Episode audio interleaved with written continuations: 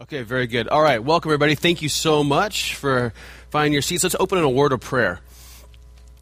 Heavenly Father, Lord, we are just so grateful for this opportunity to come before you this morning to offer you praise and worship. Lord, uh, as we gather this morning, I pray that our minds would be attentive, be focused on the truths of your scripture. Lord, uh, help us uh, not be distracted this morning. And Lord, I pray that you would be glorified by our lesson this morning. Uh, we thank you and praise you in Christ's name. Amen. Okay.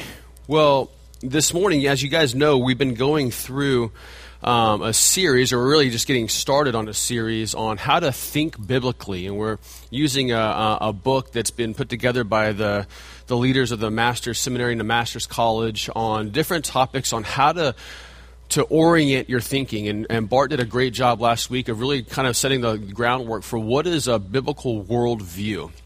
And if any of you guys are Al Mohler fans and listen to the, the pulpit briefing, I'm sorry, the daily briefing that, um, that he does every day, that's a big piece of what he does is get you to think about current events and, and things that we interface with on a day-to-day basis through the lens of a biblical worldview. And how do you think about that in terms of um, its impact on the scripture or uh, gospel or et- eternal um, um situation? So, um, that's a wonderful thing that he does, but it's really on current events, so it's not it's not um, comprehensive in its in its scope.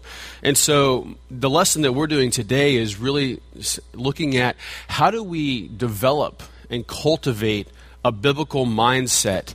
How do we train our minds to interact with the world? How do we protect ourselves from corrupted thinking? How do we offensively go after um, thinking biblically and taking our perspective, which we know is the truth, and lay it on top of the world and go out and evangelize the world, but also challenge thoughts that that are anti-biblical? And how do we first cultivate that thought but then how do we really go after and engage in a battle on the on the the mental um, battlefield so those are the, some of the things we're going to look at today. So uh, first and foremost, we all have heard this this concept of that a mind is a terrible thing to waste, and it absolutely is. Um, but there's a couple things to consider when we think about a biblical mindset um, on a wasted mind. We're going to today examine the fundamental idea that a human mind is a couple of things redemptively focused on Jesus Christ as Savior and Lord plus being renewed by the Scripture, and then receiving a quality education, both formal and informal, so things we observe, and then some things that we actually go out and try to obtain more knowledge on, from the perspective of a Christian worldview. And this will be the mind that achieves the greatest gains and experiences and the least amount of waste. So, if we don't want to waste our mind, these are some things we'll think about. A Christian worldview considers both the intellectual and the spiritual aspects of humanity as it's in, as inseparable, as completely integrated and connected from the very beginning of creation. So, when God created Adam and Eve, He brought them into existence into His own image, with a mind that immediately followed, allowed them to think, communicate, and act. That's how they were created. God desired that his creation love him intensely with the mind, and the intellectual and spiritual dimensions were linked in creation of humanity and in God's will for them. This is how we were formed and made. Proverbs 27:19 refers to the individual character and mind of a human being and says as in water face reflects face and so the heart of man reflects the man. Who Adam and Eve were to become would depend in some measure on how they thought. And in Proverbs 23 7 says, For uh, as he thinks within himself, so he is. So a person who thinks righteously will tend to act righteously. And conversely, a person who thinks sinfully will tend to act sinfully. So the mind is a powerful filter and a powerful lens and a powerful precursor for what we'll actually do. Both the ethical dimensions of your thought life greatly determine your, your behavior. And this same principle is generally recognized in this cultural proverb, um, and I hadn't heard this in years, but this was referenced in the book. Sow a thought, sow a thought, reap an act. Sow an act, reap a habit. Sow a habit, reap a character. And it bears out in, in Scripture as well. So the mind is a terrible thing to waste because to waste a mind, if we follow this logical conclusion, is to waste a person. Because who you are is defined in how you think and what you allow into your mind and what comes out of your mind. So we could say the mind has already been wasted. If we stop there, we would be a little depressed. But the mind has already been wasted. If we look at the Pauline uh, epistles, we see numerous references to the human mind that indicate it's already been severely damaged, and uh, only shortly after God's creation in Genesis 1 and 2. So here's 12 different, and we could probably find more 12 different negative New Testament words that describe the ruin of a man's intellectual capacity. So Romans 1:28 says we're debased, we're hardened according to 2 uh, Corinthians, blinded, futile, darkened, hostile, deluded, deceived, sensuous, depraved, corrupted, defiled. So, as a result of this mental mayhem, people are always learning and never able to arrive at a knowledge of the truth, according to 2 Timothy. And some even have a zeal for God, but not according to knowledge, according to Romans 10. And this represents the most tragic express, expression of a wasted mind. So now, this does not mean that humans have been intellectually reduced to the, to the mental capacity of animals. Well, quite opposite. We're pretty smart. I mean, not compared to God, but we have a lot of capacity for thinking and doing. We see that in what we've been able to do and how our thinking is, has come along in, the, in the, the thousands of years we've been around. It doesn't suggest that humans can't achieve an extraordinary levels like a, a Nobel or a Pulitzer Prize winner. It doesn't mean that there can't be a Mensa level, which is the top 2% of, of thinkers. Um, it doesn't mean we can't have that level of intelligence. It doesn't mean that individuals can't perform any good deeds at all or live according to some set of moral values. No, we see this all the time in the unbelieving world. But what does it mean? Well, before we can answer that question, we have to ask what happened? What happened and why was the mind wasted? How did the human mind get wasted? And so that brings us to a story. So at the completion of creation, God saw that everything that he made, and behold, it was very good, according to Genesis 1:31.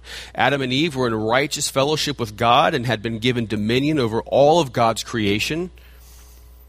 But then Genesis 3 1 through 7 describes the far reaching and devastating blow to the human mind that would affect every human being who lived thereafter.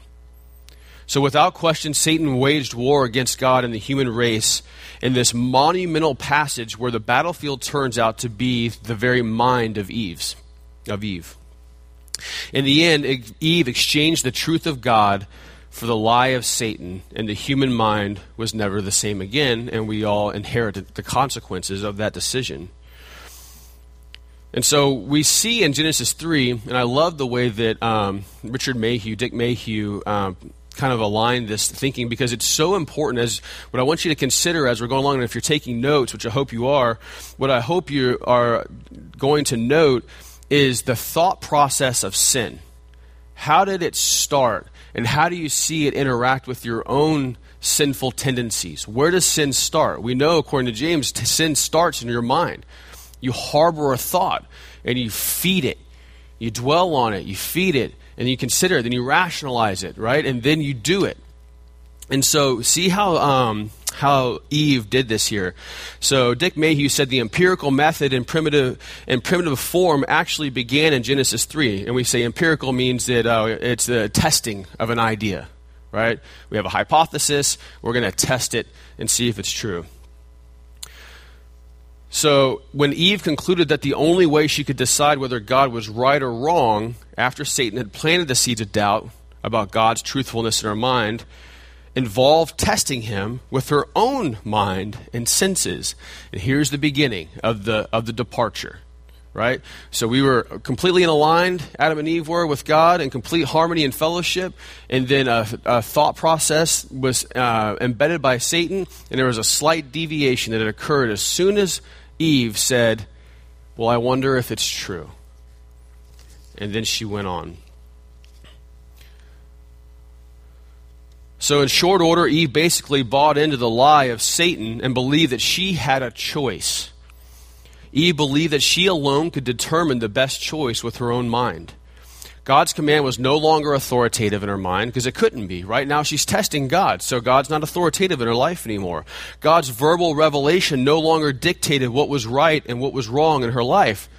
If you've sinned, which you have, it started with you not um, being dictated to by the Lord's word and by His commands and His authority.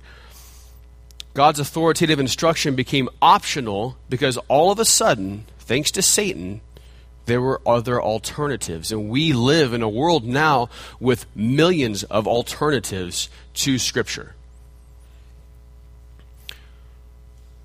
So when the woman saw that the tree was good for food and that it was delight to the eyes, and that the tree was to be desired to make one wise, she took of its fruit and ate. And she also gave some to her husband who was with her, and he ate. It was from 3 6. So here we find the first historical practice of empirical research and inductive reasoning at its infancy. In the first act of human rebellion, Eve decided to conduct three tests on the tree in order to see whether God or Satan was right. Based on this positive response, she ran. I'm sorry. Uh, the first being that of a physical value, a physical value. In the first act of human rebellion, Eve. I'm sorry, man. I'm getting confused. I did that wrong. Um, uh, the first being that of a physical value. So she observed the tree, and in examining it, she saw that its fruit was good for food. So she looked at it and said, "Okay, there's uh, there's nutritional value here. It's uh, it's good for food. That's so so that seems fine. That seems okay. So let's move on to the second test because we, we saw that that was right. So Eve realized that the fruit was a delight to the eyes. Not only would it benefit her body nutrition, nutritionally, she also discovered that it had an emotional or aesthetic value. And how many times do we do that with things that we want? Right? We see the billboard. Uh, Darren and, and Ann and I were talking last night after some folks left our house, and just seeing the immediacy and things are just thrown at your face. And you see, man, it's beautiful. I want that. People who are beautiful have it. And you get that and you rationalize in your mind this aesthetic value. And so it has some nutritional value, the apple does. It has some aesthetic or emotional value. And then she gazed upon it and found that it was a delight to the eye. She felt good about the tree she said, okay, this is a good thing now. Now we're starting to rationalize a little bit. In her final test, she looked and saw that the tree was desirable to make one wise. Okay, so it also had intellectual value, and that would make her wise like God. So, in the midst of Eve's, deliberation, she saw and thought that the tree really was good. That was her ultimate conclusion that she came to. It met her needs physically, aesthetically, and intellectually her mind drew the inference that God was wrong and that God had lied. Satan's deceit had successfully lured her away from God's absolute and unfailing truth. We all understand many truths about God, and we see it in Scripture. We're taught from the pulpit and our Sunday schools and all these things. But at some point, when you sin and you go through that rationalization process, you're making a decision to say that God has lied, about this command and you're choosing something else. And it's an active act of the will. The human mind here in the garden was about to be wasted forever. So, being deceived led to disobedience as Eve rejected God's instructions, took from the tree's fruit, and ate. And then Adam quickly did the same. So Paul summarized Eve's disastrous act this way But I'm afraid that as the serpent deceived Eve by his cunning, your thoughts will be led astray from a sincere and pure devotion to Christ in 2 Corinthians. The human mind was wasted by sin. And man's mind was so debilitated by it that fellowship with God proved no longer humanly possible. And the ability to see and understand life from God's perspective vanished the human race was now estranged from it, from uh, its God and its Creator. And that, if we just left there, if we just stopped in Genesis, then the human creation, the creation of the world, would be a, a tragic um, mistake. It would be a, a f- complete failure by God. but we know, we have illumination that that is not where it ended. God has had a plan all the way, all along that included this act of rebellion.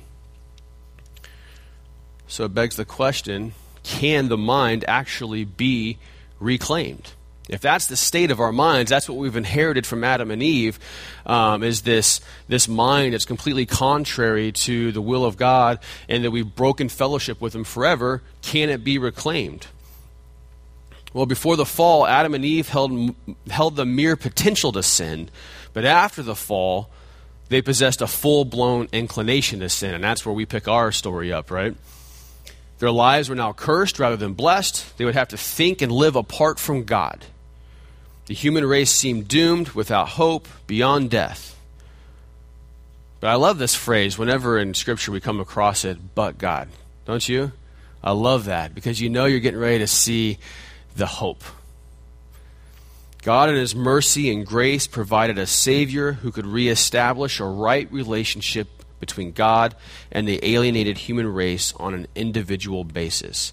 So, if you guys would all turn your Bibles to Titus 3 4 through 7, please. Titus 3 4 through 7. As you're finding that, you know, we've heard it said many times to preach the gospel to yourself daily.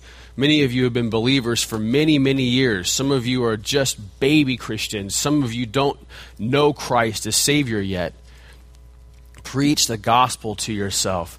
It's good for salvation. It's also good for remembering what you've been saved from. It also helps your thought process.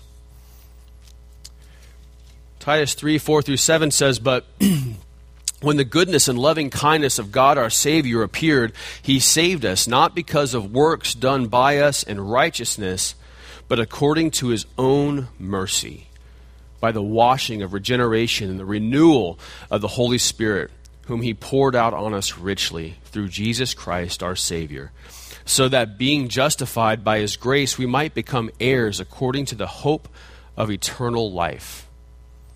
So, can the mind be reclaimed? According to Titus, absolutely, but only, only through our salvation. And as a result of salvation, the mind of a newly redeemed person knows and comprehends the glory of God, whereas before it was blinded by Satan. Now we have a new nature, we have a new mind. We're not fighting this battle with our own human depravity. We're fighting this battle with Christ, the Holy Spirit, and with the blessing of God the Father. The person now possesses the helmet of salvation that Paul references to protect the mind against the schemes of Satan rather than being left vulnerable against him as before salvation. The full armor of God begins with the helmet of salvation. The mind has to be engaged in that process. This new person now has knowledge of God and His will that, that he or she previously did not possess. We've been enlightened. We have Scripture. We have the mind of Christ. And so we have a renewed mind. When you enter into a personal relationship with Christ, you become a new creation who sings a new song. But that doesn't mean that everything becomes new in the sense of perfection in your current walk. I think we can all attest to that, right? I think I sinned twice this morning, and not to make light of it, literally just trying to get going in my day. It doesn't mean perfection. The mind acquires a new way to think and a new capacity to clean up the old ways of thinking. It's a process. We call it sanctification, but it's the continual washing of your mind in, in the Word and adhering to that. We call that obedience and then replacing old thoughts, old habits with new ones, with right ones, with truth. So God is in the business of mind renewal for Christians. Before I was a believer, I thought that was crazy. Because you see these, you think you're, you're brainwashed. These people don't think for themselves. Man, could that be any further than the truth? It's you aligning your heart and soul and mind with the will of God. And there is nothing better than that. There's nothing more freeing than that. And I think it's a major misconception of the world. Romans 12, 2 says, Do not be conformed to this world, but be transformed by the renewal of your what? Your mind. So the Bible says to set your minds on things that are above, not on things that are on earth, Colossians 3 2. Paul put this concept in military terms in 2 Corinthians when he said, We destroy arguments and every lofty opinion raised by the knowledge of God and take every thought captive to obey Christ. It is a battle of the mind where you lose or you win. So, how do we do this? We say, That's great. That's great. How do we do this? Well, the Scripture is the mind of God. Can we agree to that? It's His revelation to us. It's not all of His mind, but it's all that God cared to give us as believers, right? So there's nothing else we need to know at this point because God didn't give us more. That's what we need. So to think like God, we must think like His Word, like Scripture. Paul encouraged the Colossians to let every word of Christ richly dwell within them. We must use the Bible. This is not rocket science. We have the revelation of, of God given to us in Scripture. How do we become more like God in our thinking? Read His Scripture through His Bible. We must always be on guard lest we turn to foolish and unbiblical thought patterns due to the lingering effects of sin. People who are looking to secular books for how to handle their marriage, how to fight um, addiction, how to raise their children. Why? Would we ever turn to those things when we have Scripture and we have men who have dedicated their lives to unearthing the treasures that Scripture holds as it pertains to those topics? We go to Scripture for those things, and then we inform the world of what God's plan was for their life and what God has to say on these particular issues. And so we have Scripture, which we have to be committed to daily, thoughtfully, but we also have other help too. An unbeliever that goes to the scriptures might find some value, most likely a rationalization for whatever they wanted to do in the first place, right? And we call that a proof text. But as believers, we have an arsenal. We have like the atomic bomb of thought process stored in our being. And we call that the Holy Spirit. And I have to under, tell you, as the early part of my walk, the Holy Spirit piece of salvation was something that seemed almost mythical, uh, you know, kind of beyond grasp. Didn't really understand how it played out. The more I walk in the, and as I've come to know Christ more and more, you realize that none of this is possible without the Holy Spirit. None of it is. None of your understanding. He opened your eyes. He opened your mind. He takes truths and sticks them right in the middle of your heart and makes you weep over it. That's the Holy Spirit that does that. And so we have an illuminated mind, illuminated by the Holy Spirit. Believers need God's help to understand God's Word. We need it from the pulpit, we need it from teachers. Most importantly, though, we need it from the Holy Spirit. Now we have received I'm sorry, uh, let's go ahead and turn to 1 Corinthians 2 12, 13. You guys are engaged this morning with your Bibles. 1 Corinthians 2 12 through 13. I think I have it listed up there. I do. Yep. Now we have received not the Spirit of the world, but the Spirit who is from God, that we might understand the things freely given us by God. And we impart this in words not taught by human wisdom, but taught by the Spirit interpreting spiritual truths to those who are spiritual. Theologians call this illumination. A great prayer to offer before you ever open up your scripture, before you ever open your Bible in the morning, is to say, Open my eyes that I may behold the wondrous things out of your law. Psalms 119, 18 says that. You can use your own words if you want, those are pretty good. And acknowledges a colossal need for God's light in Scripture. You just recognize right off the bat, I can't see everything I'm supposed to see. I can't understand everything I'm supposed to understand without your illumination, Lord. So please open my eyes, open my heart, apply these truths to my heart, and then let God do that. God wants Christians to know and understand and obey. And He gives us the help we need through His Holy Spirit.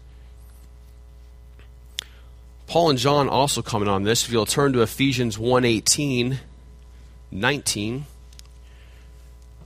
Ephesians 1:18. verse, uh, verses 18 through 19. I'm sorry.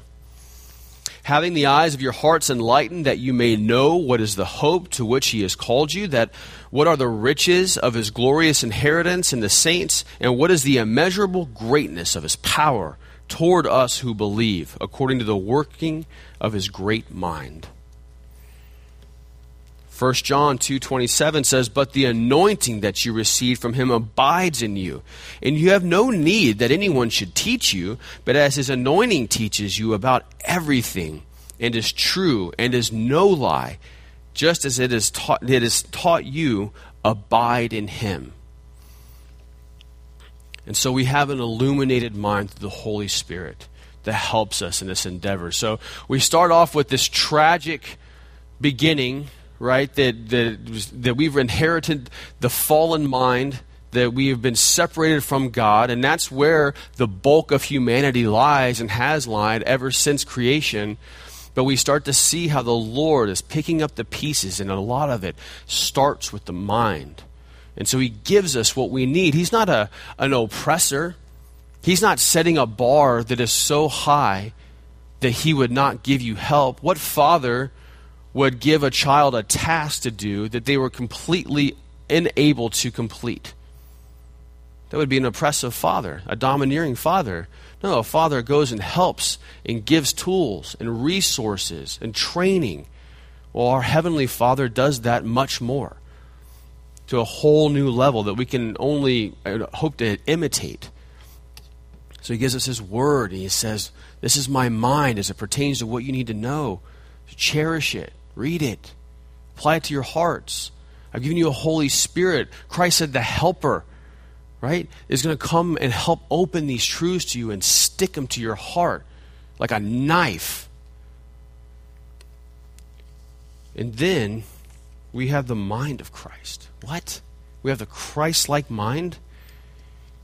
Revelation 1 3 talks to the fact that when we think like God, wants us to think and act like God wants us to act, then we will receive God's blessing for obedience. Spiritually, the Christian will be able will be that obedient child, that pure bride, and that healthy sheep in Christ's flock who experiences the greatest intimacy with God.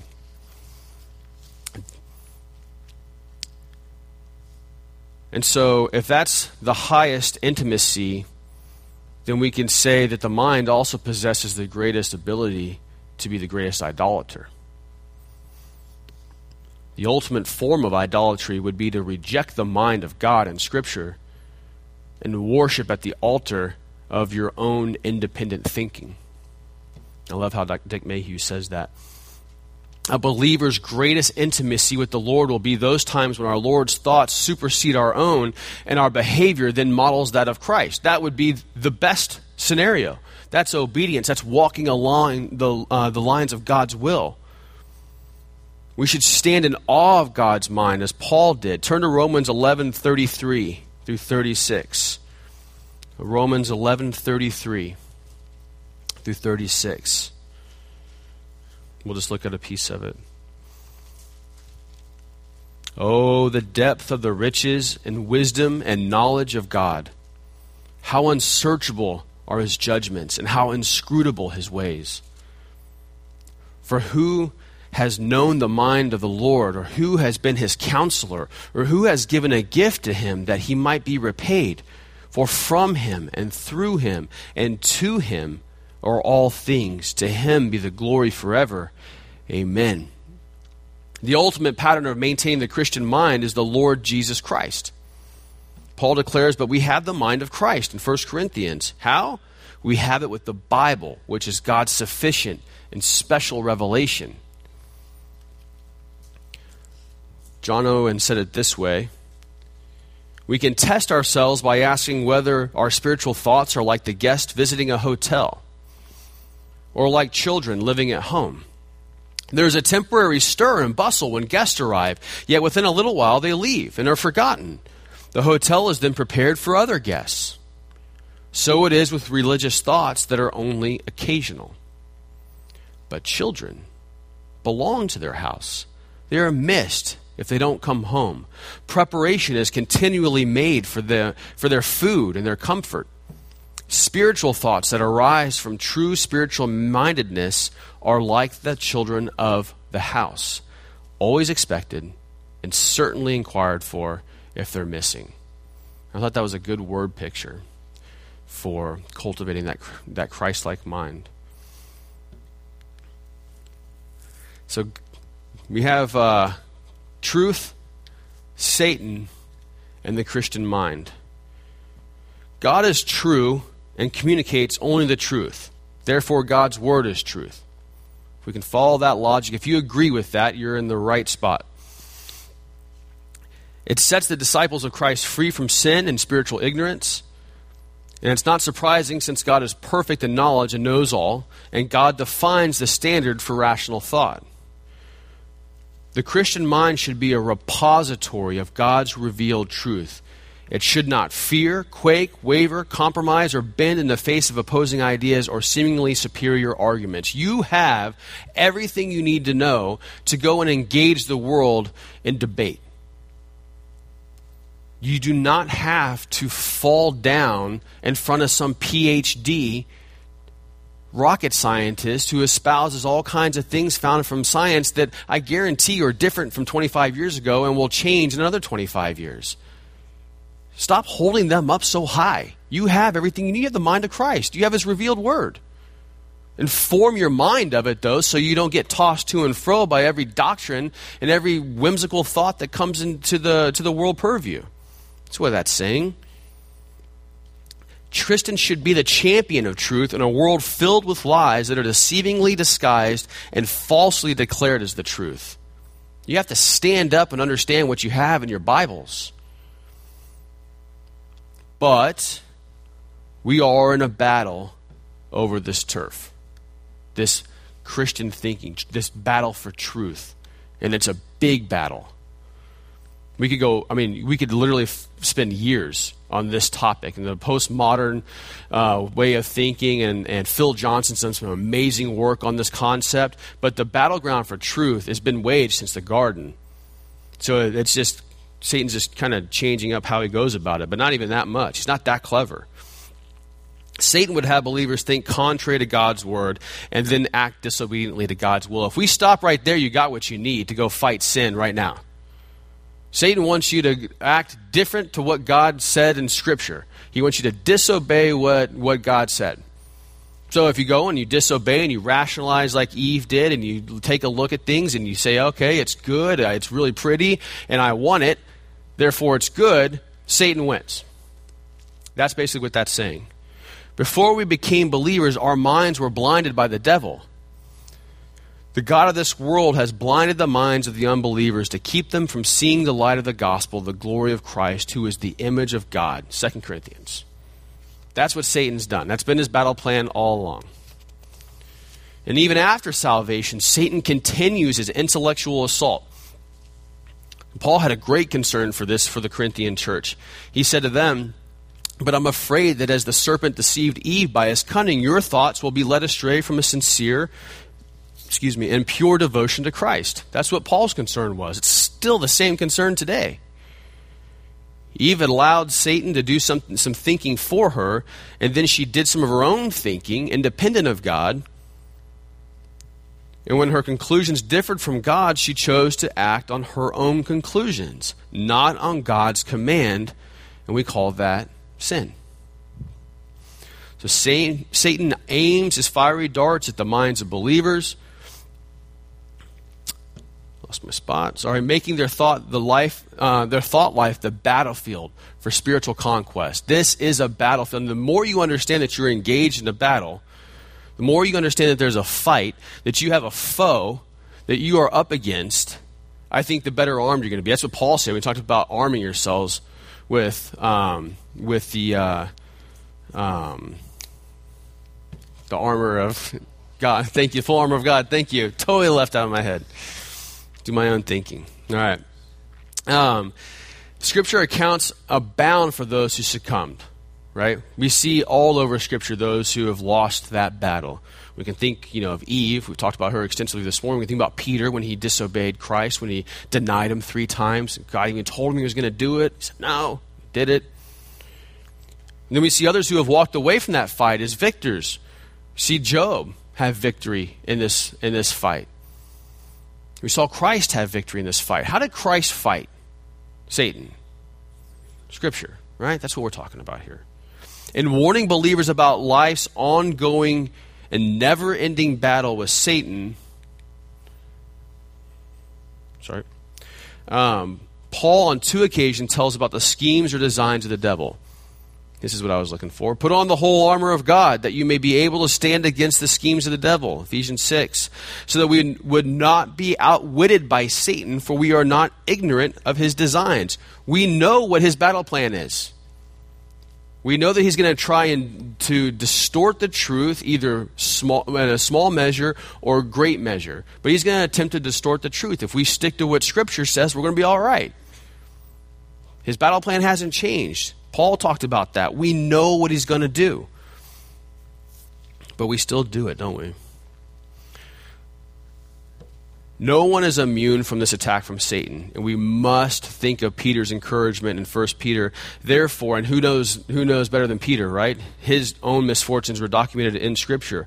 Therefore, preparing your minds for action and being sober-minded, set your hope fully on the grace that will be brought to you at the revelation of Jesus Christ. So much of what we've discussed thus far has been preventative, defensive in nature right? Not overly offensive.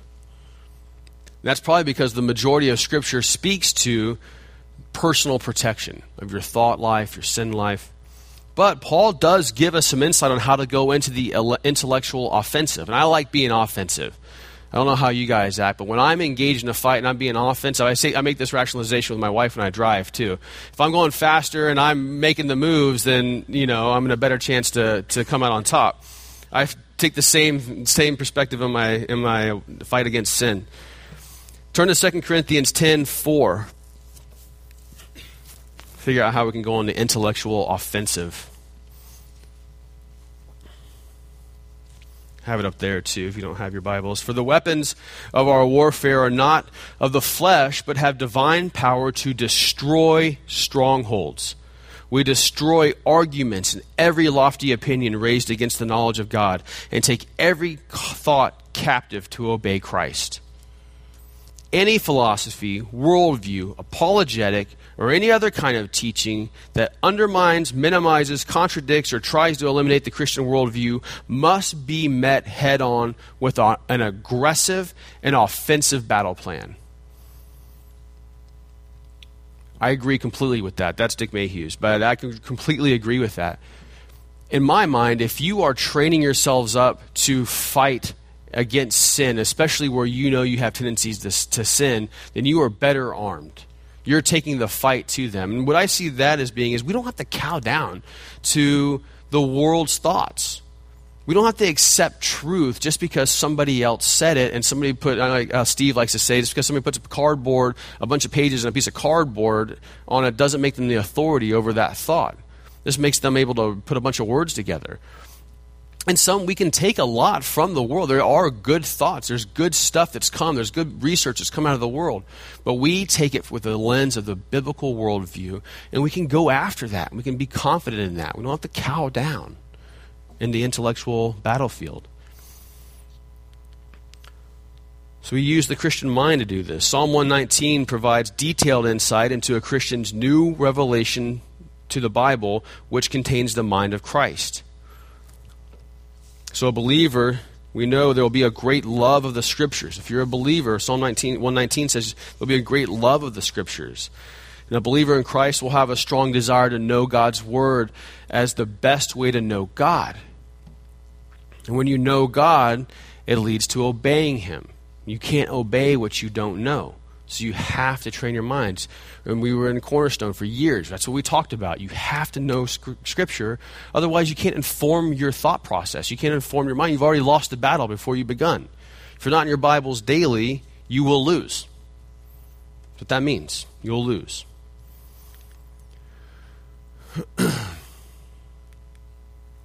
Meditation. All right, look, this isn't something that I do a lot of. But I'm I want to be obedient to Scripture, and so I'm going to start trying to do this more. And then and when I always think of meditation, I think of the Hindu dude with the the arms, their legs crossed, and the, you know elbows on knees. Not at all a scriptural view of meditation. And when I went through this, it made sense. It clicked for me. So hopefully it clicks for you too. To hear something once for most people is not enough absolutely, for me, truth. I don't know if any of you guys, maybe Chad, who's like that Mensa guy, like maybe once is enough. But for me, to hear something once is not enough. Probably for most of you too. To briefly ponder something profound does not allow enough time to grasp or fully understand its significance. Especially nowadays, we got stuff like coming at us like a freeway. We're like in the oncoming traffic, and thoughts are just zooming into us and through us and gone. And really, do we even think anymore? Is what I started thinking about. This proves to be most true with God's mind in Scripture. If we just glance past it, it doesn't stick. It doesn't inform our hearts. It doesn't inform our conscience. Maybe you'll keep a quarter of it. Maybe. But probably not even that. Meditation involves prolonged thought or pondering.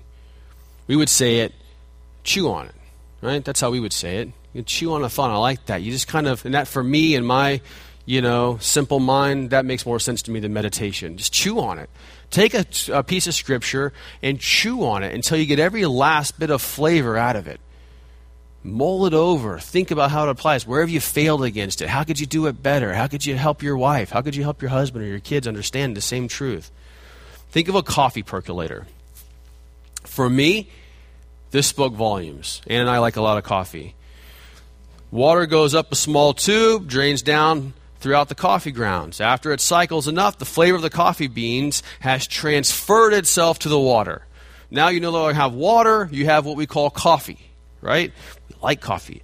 We as Christians need to cycle our thoughts through the grounds of God's Word until we start to think like God and then act godly. That's not my metaphor, that's Dick Mayhue's, but it spoke volumes to me. Scripture commands that believers meditate in three areas on God, on God's Word, and on God's works. To think about those things. And you can always tell somebody's uh, by their prayer who has really actually thought about some of those things. It's just so much, right? I listen to Ben pray sometimes, and it's such a rich understanding of who God is. It's because he's meditated on God himself. God's Word God's works. Pray through Scripture because you have meditated on a particular Scripture. You can't remove it from your heart. It's chiseled like on stone in your heart because you've meditated on it. Meditation also helps God's Word uh, to help cleanse away the old thoughts that are not of God because it places and replaces and reinforces new thoughts from Scripture. And that's great. You have this uh, obscure thought on a particular issue, and you read scripture that's a, that counteracts that. But you don't just read it and let it go. You read it and you chew on it and, you, and think about it over and over again. And now you've replaced that obscure uh, thought that was a lie and replaced it with God's truth. And now that it's like that, that thought never existed, you've defeated it. That's a small victory. Meditation also puts a protective shield around the mind to block and reject incoming thoughts that contradict God. Okay, so what other things can we think about? What other things can we meditate? Well, we could think on these things from Philippians 4. Think on things that are true, that are honorable, just, pure, lovely, commendable, excellent, praiseworthy thinking and meditating on these things will avoid setting our minds on earthly things and keep us from being double minded, as James warned against. So, just some thoughts on that. Hopefully, you guys are writing that down. Okay, so how do we balance revelation and reason? We kind of alluded to this a little bit before. Are divine revelation and human reason like oil and water? Do they never mix? Can we not, if we're Christians now, do we have to completely exclude the world's teachings. Some people think so. As Christians, we sometimes reach two erroneous extremes when we talk about this balancing act. First, there's anti intellectualism. It basically says that if a subject matter is not discussed in the Bible, it's not worthy of serious thought or study. Right? These are people who are usually the only read the read also in, in their Bibles. Only what the Bible teaches on a topic should be examined. Well, this unbiblical approach to learning and thinking leads to cultural and intellectual withdrawal. And we see this sometimes. And, and some people do this as a protective measure. Sometimes their upbringing was so adverse that they just cling to the safety. And I understand that. I get that. But we have to engage the culture. We've talked about that. The other extreme is hyper intellectualism, which embraces natural revelation at the same or at a higher level of value and credibility as God's special revelation in Scripture. This is where I think that most of us fall into this trap. Right? Scientists, they got a PhD. This guy's written a lot of books on it. Doesn't exactly line up with what God's Word says, but makes some good arguments. I think I'll take that one.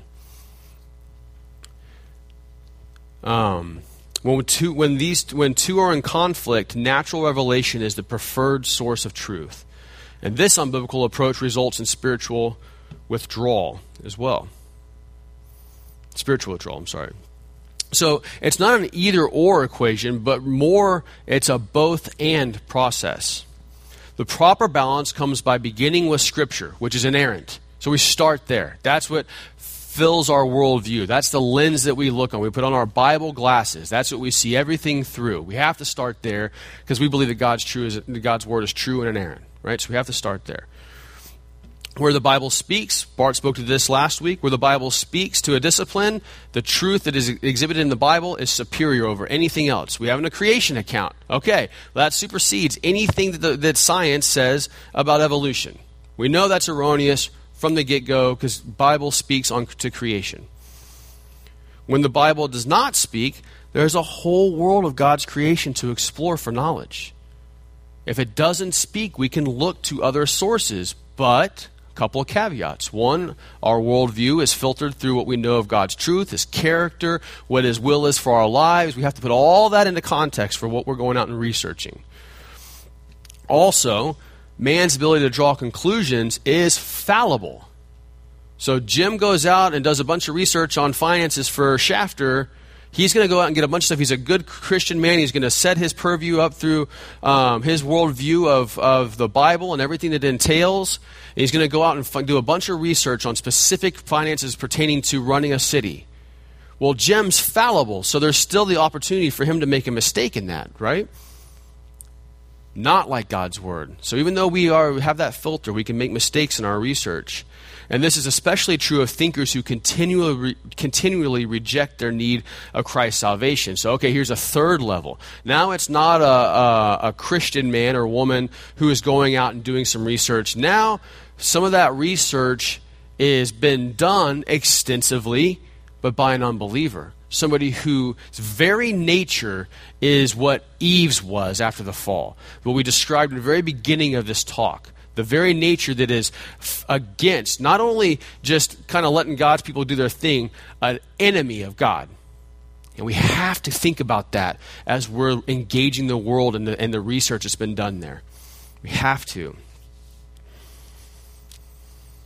This does not necessarily mean that their facts are wrong or even that their basic ideas are in error. It could be quite the opposite. But it does guarantee that their worldview is not in accord with God's perspective. And that has to be a serious thought that we think actively about before we engage it. Okay, a couple things. A lot of words up there. I'm going to read through these, but I want to give you some snapshot. I thought these were fantastic. From the perspective of and with a Christian worldview, we are to engage our own minds and the minds of others to best to the best of our ability and opportunity. And I'm excited the young people are in here because you get ready to go to college. And if you don't get to go to masters, you're going to have to engage a, a, a university structure that is completely set against everything that we're talking about this morning. So, how do you think through these things? So, one, um, a couple of cautions we need to do. So, one, a, a, to become a scholar and to try to change the way one's own generation thinks generally is secondary to becoming a Christian and changing the way one personally thinks about Christ. We see people make this mistake all the time when they engage in politics. They go after the issue, they don't go after the heart. That's why it's kind of useless. To go after politics. Be engaged, be part of the system, but you can't change the world through politics. You can only change it through the heart, one person at a time. That's what that's saying. Formal education in a range of disciplines is a necessary but secondary priority compared to gospel education. Again, the gospel has to be the priority. Third, general revelation at best points to a higher power, while special revelation, the Bible, introduces this higher powerly, power personally as the triune Godhead of Scripture who created the world and all that's in it. Fourth, to know about the truth is not nearly as important as personally and redemptively being in fellowship with the truth, Jesus Christ, who is the only source of eternal life. That's got to be what's driving us. That truth. The, fifthly, the ultimate accountability in life will not be how much one knows factually, but rather how well one obeys the commands of God. Sixthly, the New Testament church did not have a mandate to, nor did they intellectualize their world. Rather, they gospelized it. And I like that verb. They gospelized it by proclaiming the saving grace of Jesus Christ to a broad range of society members, from key political leaders like King Agrippa to lowly imprisoned slaves like Onesimus. Everywhere, the full spectrum. If you get a, a sit down with Barack Obama, what I would hope, I, uh, you would say, God forbid, I would hope that you would evangelize him you wouldn't talk about your pet peeve. You wouldn't talk about just abortion. You wouldn't talk about transgender and all this stuff that's going on. You would talk about the gospel and how he's gotten it wrong for his entire life. And attack the heart. Because, man, what happens if Barack Obama gets saved? What if we have a true believer in the middle of his office get become a true believer as president? Amazing things. Amazing things. So if you get that opportunity, Evangelize them.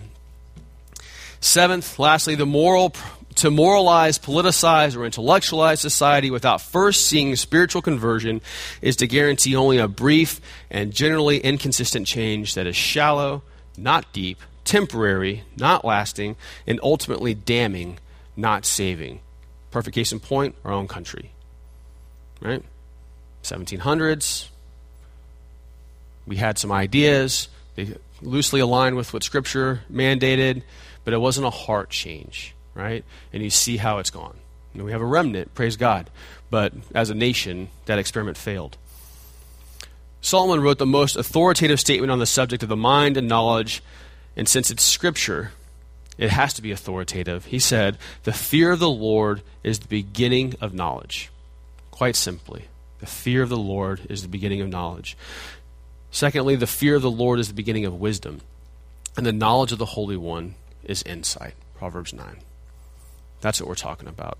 The Alpha and the Omega of the Christian worldview is one, a knowledge of God, second, a knowledge of truth, third, above all, at the very center of a Christian worldview is our Lord Jesus Christ, in whom are hidden all the treasures of wisdom and knowledge. And nothing can be fully understood if God is not known first. That's where we have to start with our thinking process. So, the Christian mind, is it wasted or is it invested? Kate Wilkinson penned this May the mind of Christ my Savior live in me from day to day, by his love and power controlling all I do and say. By praying and then living this way, the Christian mind will never be wasted, but rather invested in the glorifying God by bringing our worldview into line with the worldview of God's Scripture.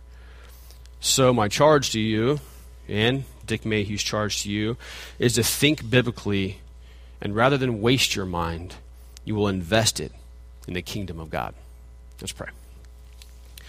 Lord God, thank you for our new minds, for our new wills, for our new heart. Thank you for your Holy Spirit who enlightens us. Thank you for your Holy Scriptures, which is your mind revealed to us, that gives us everything we need to know to honor you, to obey you. Lord, I pray for everyone here that it would inform their hearts, inform their minds with your word. that we would align our wills with your will, that we would ponder thoughts and chew on it until our thoughts become like your thoughts. Lord, I pray that we would be armed to engage the world in understanding, in the battleground for truth, that Satan right now appears to be winning, but for you. And Lord, I thank you that we had this opportunity to, to think about this important thought. Lord, let us be biblical thinkers, and that we would bring you honor and glory, and we'd advance your kingdom that much more efficiently. Lord, I thank you and I praise you in Christ's name. Amen.